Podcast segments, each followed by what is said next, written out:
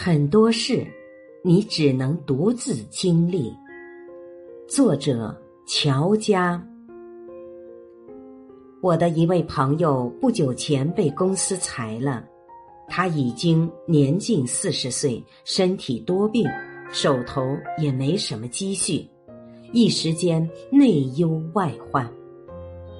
一天，他跟我说，他恐怕是得了抑郁症了。我劝他赶紧去就医，他又说，怕医生真的诊断他是得了抑郁症。一时之间，我竟然不知说什么好，说什么都显得敷衍。痛苦是自己的，发生在谁身上便是谁的。说理解，说感同身受，其实都隔着一层。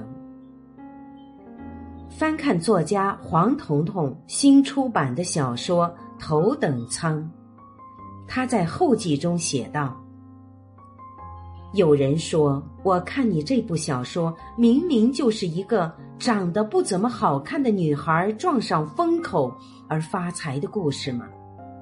如果说你只看到这一层的话，恭喜你，你是一个不怎么悲观且容易快乐的人。”因为我写的是一个特别悲怆的故事，四个昔年最漂亮且最有才华的女大学生，在二十多年之后，尽管她们那么努力，但生活的伤痕还是一一留在了她们心里。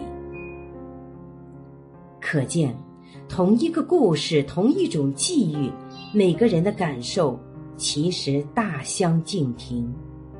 有时说理解，甚至都显得牵强。一位女友夜里打电话给我，我以为出了什么大事，结果她说她周末要做个眼科手术来矫正近视，已经紧张的好几天睡不着觉了。我的第一反应是她太夸张了，因为她要做的眼科手术在技术上。已经很成熟了，何况矫正视力本就是好事呀。然而，我想了想，跟他说：“也是，说明你的人生到现在为止还没有遇到过什么太大的事情，你的紧张兮兮倒是好事。”他想了想，说：“是呀。”我说：“那就一直这样紧张下去吧。”那些平静的人，都是见过风浪、经过锤炼的人，经历过人生至暗时刻的人。因为经历过了，再来一次，再来两次，甚至反复再来，也不过尔尔。所以他们越来越平静，而且他们知道紧张没有用，恐惧也没有用，该来的还是会来。如果一个人到了中年，遇到一点小事还紧张兮兮的，说明他幸运。想想我二十岁时，曾经在晚上十点钟站在陌生城市的站台上，满心凄惶。其实什么事都没发生，我只是觉得在这样一座陌生的城市里，自己孤身一人，这场景有些悲凉。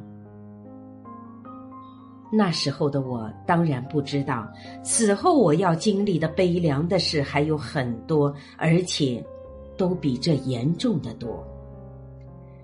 现在回头再看，当日站台上的那个年轻姑娘根本不悲凉，不过是年轻人的多愁善感罢了。诡谲的是。当这个姑娘未来真的遇到事情的时候，她心底却再也没有感到过悲凉，反倒是越战越勇，于痛苦之中成长起来了。而这些，一个二十岁的人是无法懂得的。那时，他的痛苦还在月亮上。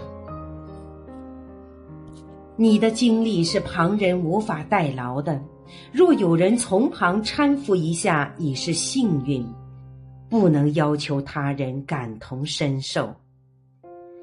我们常常怨责别人为什么不懂我们的苦痛，怪这个世界为什么要带给我们如此多的麻烦。